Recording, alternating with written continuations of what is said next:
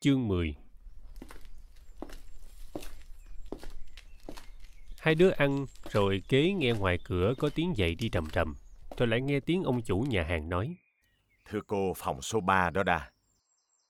Thằng được không biết có chuyện chi, lật đật chạy lại mở cửa mà coi. Nó vừa đưa tay ra thì cái cửa phòng mở bét ra. Bà hội đồng bước vô với con Liên và thằng con bà. Bà hội đồng thấy thằng được, liền ôm đầu nó hung hai ba cái, rồi hỏi rằng Mấy tháng này, con đi đâu hả con? Thằng được gặp bà hội đồng với con Liên thì nó cũng mừng quýnh. Nó thấy con Liên mặc áo hàng bông phấn mới, quần lụa trắng cũng mới, chân đi giày theo cườm, cổ đeo dây chuyền, tay đeo hai đôi bông vàng, đầu lại cài lược có thắt hàng màu bông hường, Dai thì choàng một cái khăn thêu trắng tinh. Còn thằng con bà hội đồng thì mặc bộ đồ tây, bộ tướng mạnh mẽ, chứ không phải nằm trúng chứng như hồi gặp dưới ghe nữa. Nó mới hỏi bà hội đồng. Thưa bà, thằng em đây bây giờ thì hết đau rồi hả bà? Ừ, nhờ cô đem nó lên Sài Gòn uống thuốc gần một tháng nên nó mới mạnh đó đa. Xưa rày con đi đâu? À, hồi hôm con Liên nó nói ông thầy của con đã chết rồi. Vậy chứ ông chết hồi nào? Ông đau bệnh chi mà chết vậy con? Thằng được kéo ghế mà ngồi. Bà hội đồng cũng nhắc ghế ngồi dựa bên nó. Còn con bà với con Liên thì leo lên giường sắt mà ngồi. Thằng Bỉ lại đứng giữa cửa sổ mà ngó bà hội đồng rồi ngó con Liên. Không nói chi hết, cứ chúm chím cười hoài. Thằng được ngồi thuật hết đầu đuôi mọi việc lại cho bà nghe. Nó nói đến lúc thầy trò mắc mưa, rồi thầy ngồi lại tại nhà giấy xe lửa Phú Lâm mà chết lạnh. Còn nó thì nóng mê man, họ chở vô nhà thương mà nó không hay. Thì con Liên khóc mùi, còn bà hội đồng cũng lấy khăn lau nước mắt. Chừng nó thuật tới lúc nó ra Sài Gòn kiếm bà hội đồng mà kiếm không được. Ban ngày thơ thẩn ngoài đường, ban đêm vô giường bộ rô mà ngủ, thì bà hội đồng động lòng lắm nên đưa tay ra vuốt đầu nó mà miệng thì nói thỏ nhỏ rằng tội nghiệp thân con tôi quá chừng nó nói tới hồi gặp thằng bỉ rồi hai đứa kết làm anh em dắt nhau đi đờn ca mà kiếm ăn thì bà hội đồng với con liên dây qua ngó thằng bỉ rồi bà nói rằng Thằng em đây là thằng Bỉ đó sao? Dạ thưa phải. Lại đây ngồi chơi em. Lại đây, cô ghế đây nè. thằng bỉ bợ ngỡ không chịu ngồi. Xong bà hội đồng ép quá nên cực chẳng đã phải ngồi một bên thằng được mà nghe nói chuyện. Thằng được mới thuật tiếp lúc nó về chợ mỹ lợi mà thăm ba thời. Lại có mua một con heo dắt về mà cho thì bà hội đồng ngồi cười ngất. Thằng được lại gói lấy cái khăn bông hường của nó mua tại chợ cần duột mà cho con liên. Con liên cười rồi lấy đội thử. Bà hội đồng mới hỏi. Con về nhà có gặp người cha nuôi con hay không? thưa không Đi đâu mà không gặp? Thưa, má tôi nói đi làm ruộng đâu dưới này nè, lại có đưa một bức thơ của cha tôi gửi về cho tôi coi. Theo trong thơ đó thì cha tôi làm ruộng miệt trong kinh xà no. Cha nuôi con tên gì? Thưa tên Hữu, Con có biết làm ruộng của ai hay không? thưa không. Bà hội đồng từ hồi mới vô phòng thì ngồi ngó thằng được kỹ lưỡng lắm. Mà chừng nghe nói chuyện tới đó thì bà lại suy nghĩ một hồi, rồi mới biểu nói tiếp. Thằng được mới thuật tới chuyện nó đi tìm cha mẹ. Bà hội đồng nghe nói tên thầy Lợi thì chưng hửng. Xong bà không nói chi hết, cứ để cho thằng được nói cho bà nghe. Bà nghe nói thầy Lợi dắt qua khánh hội mà giao cho một người nghèo nàn mà lại bất lương thì bà buồn hết sức, mà mặt bà lại có sắc giận nữa. Chừng thằng được nói dứt rồi, bà mới kêu thằng hai là đứa ở trong nhà đi theo sách đồ cho bà, dậy xuống xe sách quả trầu và ôm gói đồ lên cho bà. Bà mở gói ra, lấy một cái áo lụa trắng, một cái quần lụa trắng với một đôi giày hàm ếch mà đưa cho thằng được. Rồi biểu thằng hai dắt nó đi tắm rửa cho sạch sẽ, đặng thay đồ mới mà mặc. Thằng được ra khỏi phòng rồi, bà nói với thằng Bỉ rằng Cô không về nó đi với cháu. Vậy để cô biểu bày trẻ may thêm áo quần, rồi cô sẽ đem ra cho cháu. thằng được tắm gội, thay đồ mới và mang giày trở lên phòng. Mặt mày tươi rói, bộ đắc ý lắm. Bà hội đồng ngồi ngắm nó, rồi kéo tay nó lại gần mà hung hai bên gò má và chỉ thằng con bà mà nói rằng Thằng Phong là em con đây. Nó nhắc nhở con hoài. Nay gặp con, thiệt, cô mừng quá bà hội đồng biểu thằng hai đi kêu thợ may lại bà đặt cho thằng được với thằng bỉ Mỗi đứa một cái áo u hoe, một cái áo sơ mi, một cái quần tây và một đôi giày đen. Con Liên theo rợ rẫm thằng Được hoài, rồi mới rủ nhau đờn ca chơi cho vui. Thằng Được đờn kìm, thằng Bỉ đờn cò, con Liên thì ca, còn thằng Phong thì cà trà giữa bên đó. Cả nhà hàng từ chủ đến bồi thấy đều chạy lên đứng ngoài cửa mà nghe. Bà hội đồng nằm trên giường cứ ngó thằng Được mà cười hoài. Đến xế, bà sai thằng hai ra chợ nấu hai dĩa mì cua và mua cho ba cắt bánh bao đem lên phòng dọn cho sắp nhỏ ăn chơi. Ăn uống xong rồi, bà sửa soạn đi về. Bà mới nói với thằng Được rằng Nè con, thôi con với thằng Bỉ ở đây để cho cô về. Cô để thằng hai nó ở lại đây với con.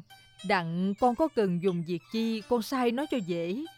Con muốn ăn uống hay là muốn mua vật chi thì con biểu nó nói với ông chủ nhà hàng ông mua cho.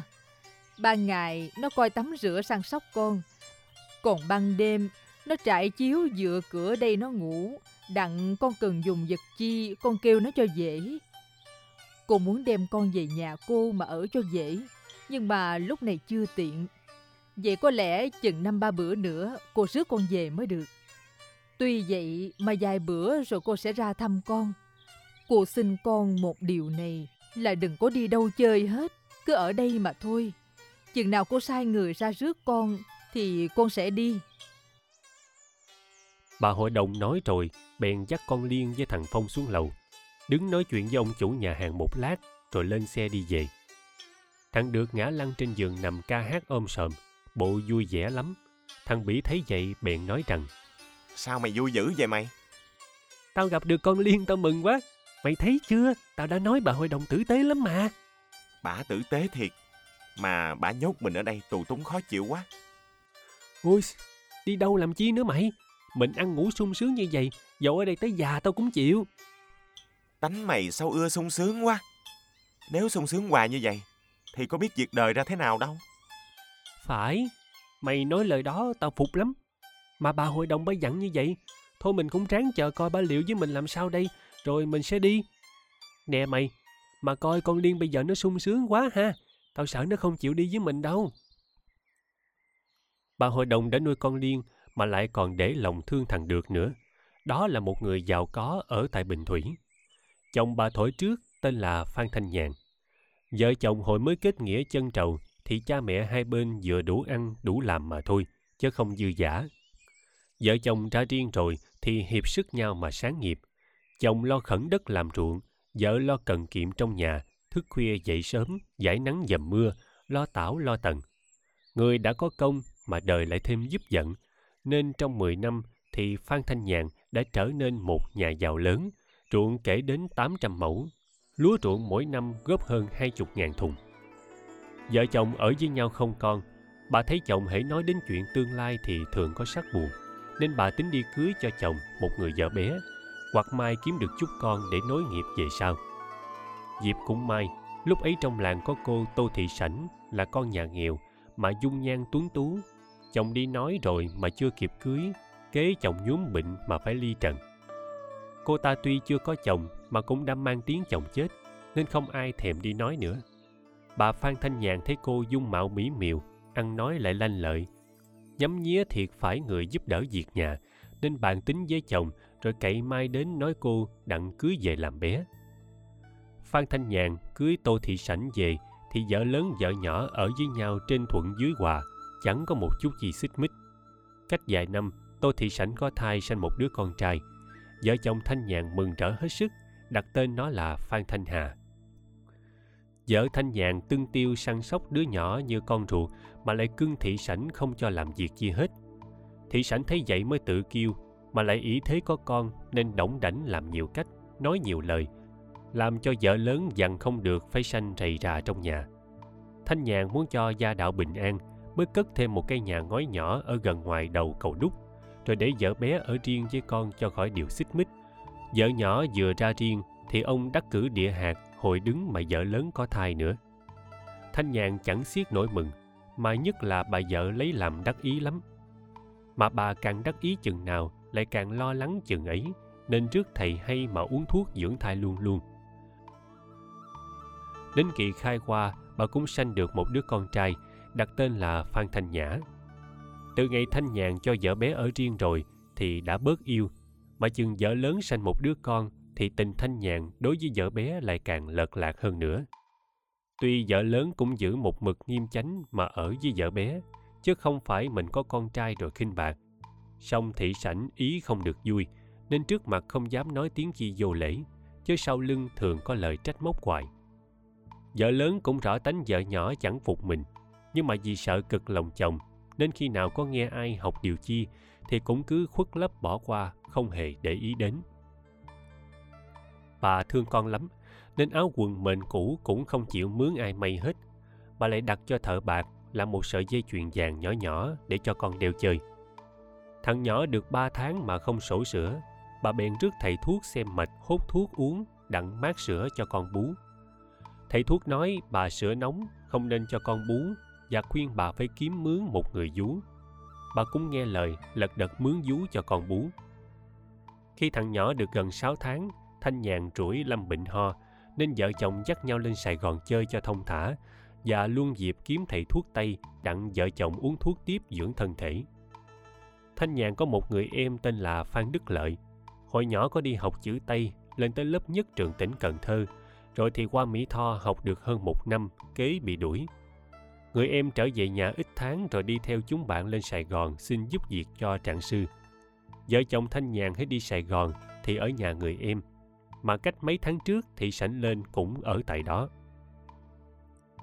Phan Đức Lợi thấy vợ chồng Thanh Nhàn lên thì mừng rỡ hết sức, nhất là thấy đứa con nhỏ là Thanh Nhã thì bồng ẩm hung hít coi bộ tưng tiêu lắm. Đức Lợi dọn thêm một cái giường nữa ở trong buồng đặng cho anh với chị dâu nghỉ. Còn con vú với thằng nhỏ thì văn mùng nằm tại bộ gián ngoài. Vợ chồng Thanh Nhàn ở chơi được một đêm một ngày. Qua đêm thứ nhì, trong nhà thức nói chuyện chơi tới 11 giờ rồi tắt đèn đi ngủ. Đức Lợi bổn thân coi đóng cửa. Đến 2 giờ khuya, vợ chồng hội đồng đưa ngủ, thình lình nghe con vú kêu và hỏi. Cô ơi, cô, cô có bồng em vô trong không vậy cô? Bà hội đồng liền trả lời rằng Ai bồng vô trong này làm gì? Mày ngủ với em mày mà mày hỏi cái gì kỳ vậy? Con vú trả lời rằng Em đâu mất, không có ở đây cô ơi. Vợ chồng Thanh Nhàn nghe nói tóc mùn chạy ra quẹt hụt quẹt, đốt đèn lên coi, thì thấy cửa trước mở hé, còn đứa nhỏ thì không ở trong mùng. Cái mền của nó cũng đâu mất, mà cái mũ với đôi giớ hồi chiều đi chơi về, cởi để trên bàn giữa cũng không còn. Bà hội đồng chạy kiếm phát thông phát thủ còn ông hội đồng chạy vô buồn kêu em thức dậy bơ hơ bài hải, mà hỏi coi con mình ai bồng đi đâu. Vợ chồng phan đức lợi thức dậy dụi mắt thủng thẳng đi ra, nghe nói mất cháu thì chưng hửng mấy người ở gần nghe lụi hụi, họ cũng chạy qua hỏi thăm. Ai nghe nói ăn trộm vô nhà không lấy tài vật chi hết, chỉ bồng có một đứa nhỏ mà thôi, thì cũng đều lấy làm lạ lắm. Phan đức lợi chắc lưỡi kêu trời vội vã đi súc miệng, rửa mặt, rồi bẩn áo đi xuống bót mà cớ. Cách chừng một giờ đồng hồ, đức lợi trở về, thấy anh đương ngồi khoanh tay, mặt mày buồn so. Còn chị dâu với con vú khóc nức nở. Đức lợi nói rằng, Anh chị đừng lo. Tôi thưa với ông cò thì ông giận lắm. Nên tức tốc sai lính đi chặn mấy nẻo đường. Hễ gặp ai bồng con nít đi thì phải bắt hết thảy. Tôi có nói rõ cho ông cò biết hình trạng của cháu. Bởi vậy tôi chắc là kiếm được. Không mất đâu mà sợ. bà hội đồng vừa khóc và nói rằng Chú nó ráng kiếm giùm con tôi. Kiểu tội nghiệp tôi quá. Ai mà ăn ở bất nhân, thất đức lắm như vậy không biết. Cha chả, ai có khuấy chơi, xin đem trả con lại cho tôi. Muốn tôi một ngàn, hai ngàn gì tôi cũng cho hết. đức lợi nói rằng Chị đừng có buồn.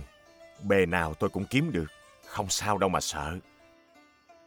Qua ngày mai, vợ chồng ông hội đồng dắt nhau đi thất thơ cùng hết mấy nẻo đường mà cũng không biết con ở đâu mà kiếm. Vợ chồng Đức Lợi cứ theo an ủi và hứa sớm muộn gì kiếm cũng được cho. Mà vợ chồng hội đồng ở đó trọn 10 bữa mà kiếm con cũng không được.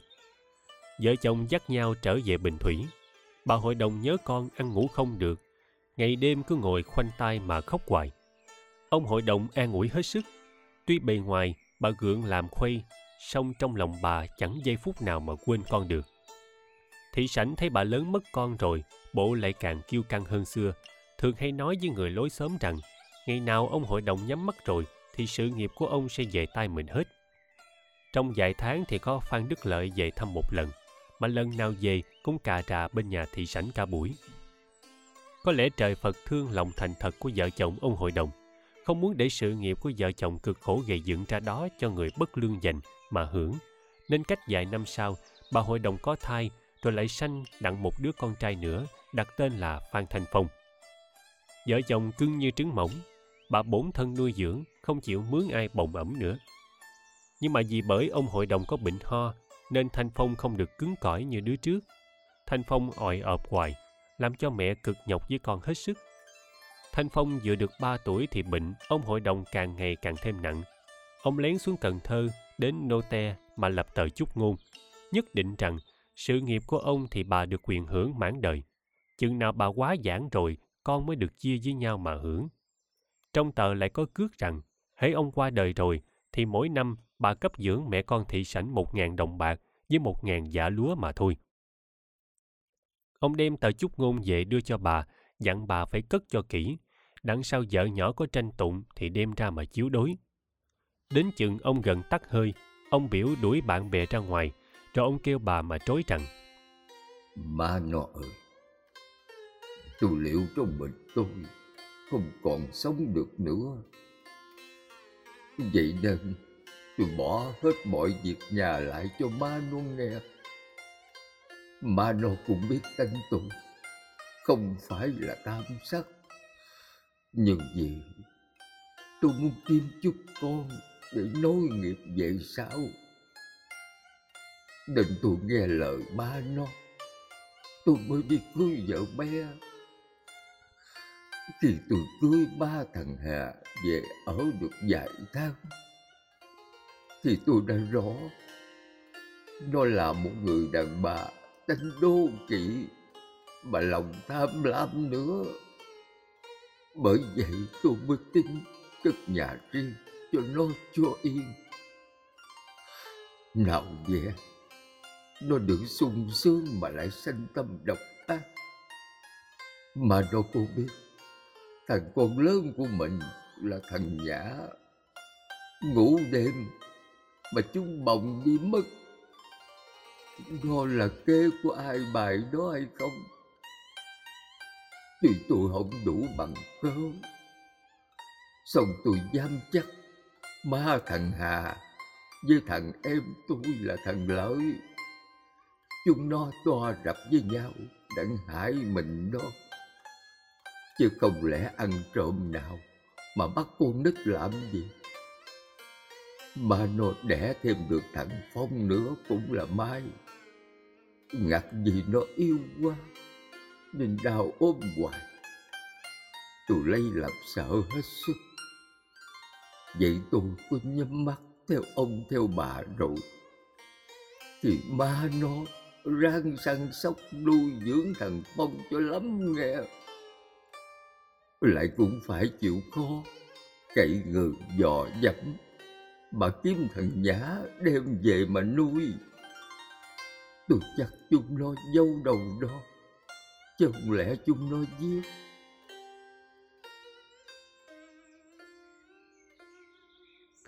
Ông hội đồng nhàn chết rồi, thì Phan Đức Lợi về cầm cân cho thị sảnh kiện đặng chia hai gia tài. Bà hội đồng nhờ có di chúc của chồng nên thị sảnh kiện không được, phải chịu phép mỗi năm lãnh một ngàn đồng bạc với một ngàn giả lúa mà nuôi con. Phan Đức Lợi đã phản với chị dâu mà không biết hổ ngươi, nên mỗi năm qua lối tháng 2 tháng 3, liệu góp lúa vừa xong thì lót tót về cà rà xin bạc. Bà hội đồng tuy nhớ lời trối của chồng thì giận, song bà là một người lương thiện thấy em chồng không lẽ làm lơ, nên năm nào hễ Đức Lợi về xin thì bà cũng cho năm bảy trăm. Có lúc bà hội đồng muốn mua lòng Đức Lợi, nên bà năn nỉ xin kiếm giùm thằng Nhã cho bà. Bà hứa nếu kiếm được thì bà sẽ cho năm ngàn đồng bạc. Đức Lợi nghe hứa số tiền nhiều thì ham, nên tính kiếm thằng Nhã đặng lãnh thưởng. Mà trước khi về Sài Gòn, lại qua ghé nhà thị sảnh nói chuyện ấy cho thị sảnh nghe. Thị sảnh cản trở, và biểu phải làm cho biệt tích thằng Nhã mới được. Bởi vì thằng Phong bẩm khí bạc nhược không thể sống lâu được. hễ thằng Phong chết thì gia tài sự nghiệp về trọn nơi tay chị ta. Chừng đó chị ta sẽ cho Đức Lợi một muôn đồng bạc. Chị ta lại sợ Đức Lợi ham năm ngàn đồng của bà hội đồng mà theo bả nên nói rằng Chú nó nghe lời chị, tôi sợ không xong đâu. Chị nó gạt chú nó, dắt thằng nhỏ về đây, chỉ dở trái làm mặt. Chị đến tòa chỉ thưa, thì chú nó đã không có một đồng xu, mà lại còn bị ở tù nữa. Đức Lợi nghe mấy lời, ngồi suy nghĩ một hồi, tính làm cho thằng Nhã biệt tích. Xong buộc thị sảnh phải làm cho anh ta một cái tờ hứa rằng ngày nào ăn trọn gia tài được rồi thì phải chia cho anh ta một muôn đồng bạc. Trời Phật không lẽ giúp đứa giang nên khiến cho bà hội đồng chở thằng Phong lên Sài Gòn uống thuốc không đầy một tháng, mà nó đã hết bệnh. Rồi về nhà, bà tiếp dưỡng nó thêm nữa, nên lần lần nó mập mạp mạnh khỏe, con nít trong xóm không đứa nào bị kịp. Năm ấy ăn Tết vừa rồi, có một tên tá điền bơi xuồng ra cho bà hay rằng Hương Bộ Kiên là người bào tá ruộng của bà trong kinh xà no, mới góp lúa vừa được bốn năm ngàn dạ chân bán hết phân nửa rồi, lấy bạc dắt vợ con trốn mất. Bà hội đồng nghe nói lật đật dọn ghe bầu và dắt thằng Phong với con Liên đi vô ruộng. Vô tới xà no, bà xét lại thì thiệt, quả hương bộ kiên đã giật của bà hết hai ngàn rưỡi dạ lúa. Vì lúa ruộng góp được phân nửa nên bà phải ở lại đó coi góp cho xong. Đợi chừng nào đổ vô dựa rồi mới về được. Lúc bà ở góp lúa, bà thấy có một người tá điện tên Hữu, nhậm lẹ giỏi vắng mà lại ăn nói bạc thiệp. Bữa nọ tên Hữu chèo ghe cho bà đi góp lúa, bà ngồi buồn mới hỏi tên Hữu gốc gác ở đâu, có vợ con hay không. Nó thưa với bà rằng nó gốc ở Gò Công khi mới lớn lên nó cưới vợ về sanh được một đứa con. Xong nuôi không được nên nó buồn chí bỏ vợ ở nhà mà đi chèo ghe mướn. Cách ít tháng nó gặp một con tình nhân mới dắt nhau đi xuống đây mà làm ruộng. Nó thì lo làm ăn hết sức, ngặt con tình nhân của nó thì cứ bài bạc hoài. Bởi vậy làm 8-9 năm mà cũng không dư giả đồng nào. Đã vậy mà sao con tình nhân đó lại còn sanh tâm lấy trai. Nó thấy vậy buồn chí mới bỏ mà về xứ, tính ở lại với vợ cũ. Chẳng về về nhà thì vợ nhà đã có một đứa con. Tuy vợ nó nói đứa nhỏ ấy là con nó xí được nó nuôi, có trình giấy của ông cò trên chợ lớn và có đưa áo quần của đứa nhỏ mặc hồi xí được đó cho nó coi. Xong nó không tin, nên hễ thấy mặt thằng nhỏ thì lửa lòng hừng hực. Bởi vì nó bị con tình nhân sanh tâm, nó đã buồn rồi, mà về nhà thấy việc như vậy nữa thì nó không thể vui được. Thiệt nó thấy vợ nó tánh nết hiền hòa nó thương, nó muốn ở với vợ nó, nên nó mới bán thằng nhỏ cho một ông thầy đờn, đặng ổng dắt đi cho khuất mắt. Bà hội đồng nghe nói tới đó sực nhớ tới thằng Được, liền hỏi. Thằng nhỏ đó tên gì? Thưa, tên Được. Ai đặt tên cho nó đó vậy? Thưa, vợ tôi nó nói nó xí được. Nó không biết kêu tên gì, nên nó đặt là thằng Được. Năm nay nó mấy tuổi? Thưa, chừng 14, 15 tuổi.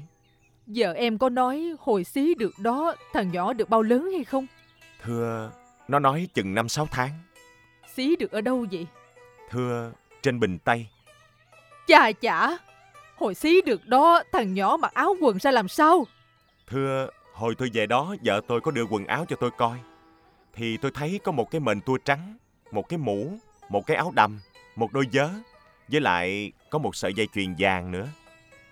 Ôi, nếu vậy thì phải rồi còn gì. Thưa, phải là làm sao? Bà hội đồng ngồi lặng thinh một hồi, rồi lại hỏi. Bây giờ em biết thằng nhỏ đó ở đâu hay không? Thưa không, tôi bán nó rồi. Tôi ở với vợ tôi không đầy một năm, coi cũng không được vui, nên là tôi bỏ xuống đây làm ruộng. Bốn năm năm nay tôi không về lần nào, nên không biết nó có trở về nhà hay không. Năm ngoái, qua chở thằng con qua lên Sài Gòn uống thuốc. Đi tới nước xoáy, qua có gặp một đứa nhỏ chừng 13-14 tuổi, đần ca giỏi quá. Qua có hỏi nó, nó nói nó tên được. Gốc ở chợ Mỹ Lợi, thuộc hạt Gò Công. Chắc là nó đó chứ gì. Thưa, có lẽ khi phải. Bởi vì tôi bán nó cho thầy đờn. Chắc là họ dạy nó học đờn. Chà chả, bây giờ biết nó đi đâu mà kiếm. Bà hội đồng tính để góp lúa xong rồi, sẽ biểu tên Hữu về dắt vợ lên cho bà nhìn thử coi có phải là đồ của bà may cho con hồi trước hay không. Bà lại tính để rồi bà cũng sai người tâm phúc lên Mỹ Tho tìm thầy đàn với thằng Đường, mà dắt về, đặng bà biểu tên hữu nhìn coi có phải là con nuôi của vợ nó hay không. Bà góp lúa vừa xong mới về tới nhà thì thấy có phan đức lợi xuống mà xin tiền. Bà mới nghe tên hữu thuật chuyện thằng nhỏ trong bụng bà đương nghi nó là con của bà. Về nhà bà thấy mặt phan đức lợi bà lại nhớ tới lời của chồng trối thì bà giận. Bởi vậy nên bà lơ lãng chứ không niềm nở như mấy năm trước nữa phan đức lợi thấy bà không được vui, nên không dám hở môi. Song cũng chà lết ở đó chứ không chịu về. Tới bữa sau phan đức lợi thấy bà đương ngồi ăn trầu, thì cà trà lại gần mà xin bạc. Bà mới hỏi thử coi có kiếm giùm con của bà hay không. Hai người đương nói chuyện với nhau thình lình con liên ở ngoài sân chạy vô nói nhỏ cho bà hay rằng có thằng được xuống kiếm. Nó còn đứng chờ ngoài cửa ngõ.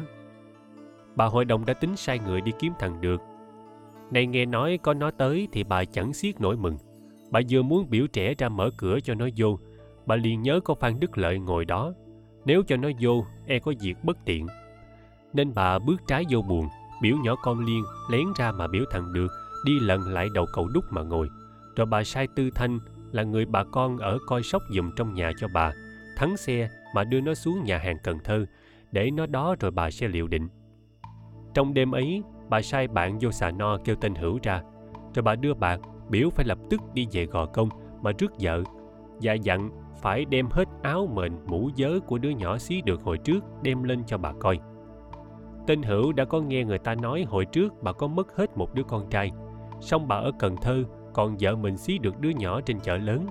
Hai xứ cách nhau xa lắm mà cũng không biết bà mất con hồi năm nào, nên nó chẳng hề có bụng nghi thằng được là con của bà nay bà sai nó đi mà lại dặn dò như vậy, thì trong lòng nó mới sanh nghi. Bởi vậy nên nó mới đi riết về gò công, trong bụng nghĩ thầm rằng, nếu thằng được là con của bà thì là cái phước lớn của vợ nó. Bởi vì vợ nó có công nuôi dưỡng, mà bà là người giàu lớn, không lẽ bà không đền ơn cho xứng đáng? Nó nghĩ như vậy thì nó mừng, mà rồi nó nhớ tới việc nó khổ khắc thằng được thì nó lại lo. Nếu thằng được mà quả là con bà hội đồng thì nó còn mặt mũi nào? Mà dám ngó. Nói chàng về thiếp càng nhớ nói càng thương. Ráng ngày cho thôi mà sang chiếu là y để. Chiếu giường giường sang hơi bữa hôm qua mượn áo sang hơi. Bữa hôm qua mượn áo sang bữa hôm qua mượn áo ở sang hơi, ráng ngày cho thôi mà kẻ ngược là y bề. Người xui xui sao đành, nỗi chàng về thiếp ở sao an? Nỗi chàng về thiếp ở sao an? Nỗi chàng về thiếp sao an? Chàng đi cho thôi mà thiếp cũng là ý để băng ngàn ngàn thiếp theo, chim phụng hoàng đậu nhanh treo leo. Chim phụng hoàng đầu nhanh treo leo. Chim phụng hoàng đầu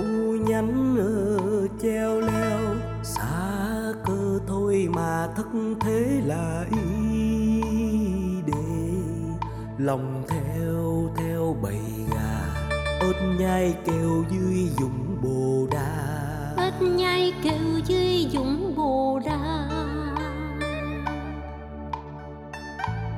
ớt nhai kêu